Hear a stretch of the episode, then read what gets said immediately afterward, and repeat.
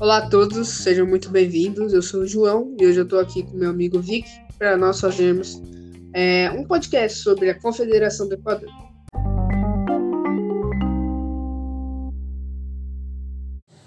A Confederação começou em 1824 em Pernambuco e foi uma das maiores revoltas do Brasil imperial.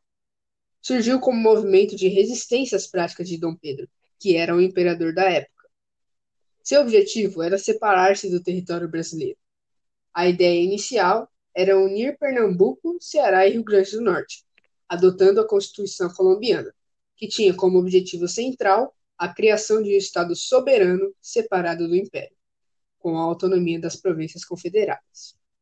Bom, essa emancipação do resto do país, era apoiada pela cultura e agricultura de Pernambuco, pois elas eram equivalentes à de uma província independente, ou seja, tinha toda a infraestrutura capaz de separar e não sentir nenhuma perca, sabe? Fazendo assim um movimento mais forte, Porque, como já foi dito, eles tinham toda a infraestrutura.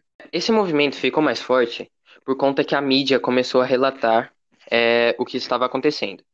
Em 1823, o avanço das ideias começaram a criar respostas contra as doutrinas conservadoras e como que eu posso falar? Autoritárias, digamos assim. Autoritárias de Dom Pedro I. No ano seguinte, o chefe da província continuou com suas ideias. Dom Pedro, por conta, começou a, ficou sabendo da Revolução e contratou um mercenário inglês para tomar conta das tropas navais brasileiras. Esse mercenário ficou responsável por caçar todos os rebeldes que faziam parte dessa rebelião. Ele conseguiu cumprir sua missão. E a maior parte dos rebeldes foram mortos e executados. Por exemplo, o chefe da província foi morto fuzilado por esse mercenário.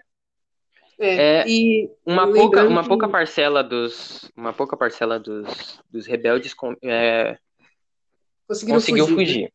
Né? Conseguiu fugir. Essa rebelião ficou marcada como um símbolo de resistência, resistência para as próximas gerações. Ficou marcado como um exemplo para as próximas gerações lutarem pelos seus direitos. Então é isso, por hoje é só. Espero que tenham gostado do conteúdo de hoje, E futuramente a gente vai trazer mais conteúdos bacanas, Conteúdos interessantes como esse. Então, tchau. Até a próxima.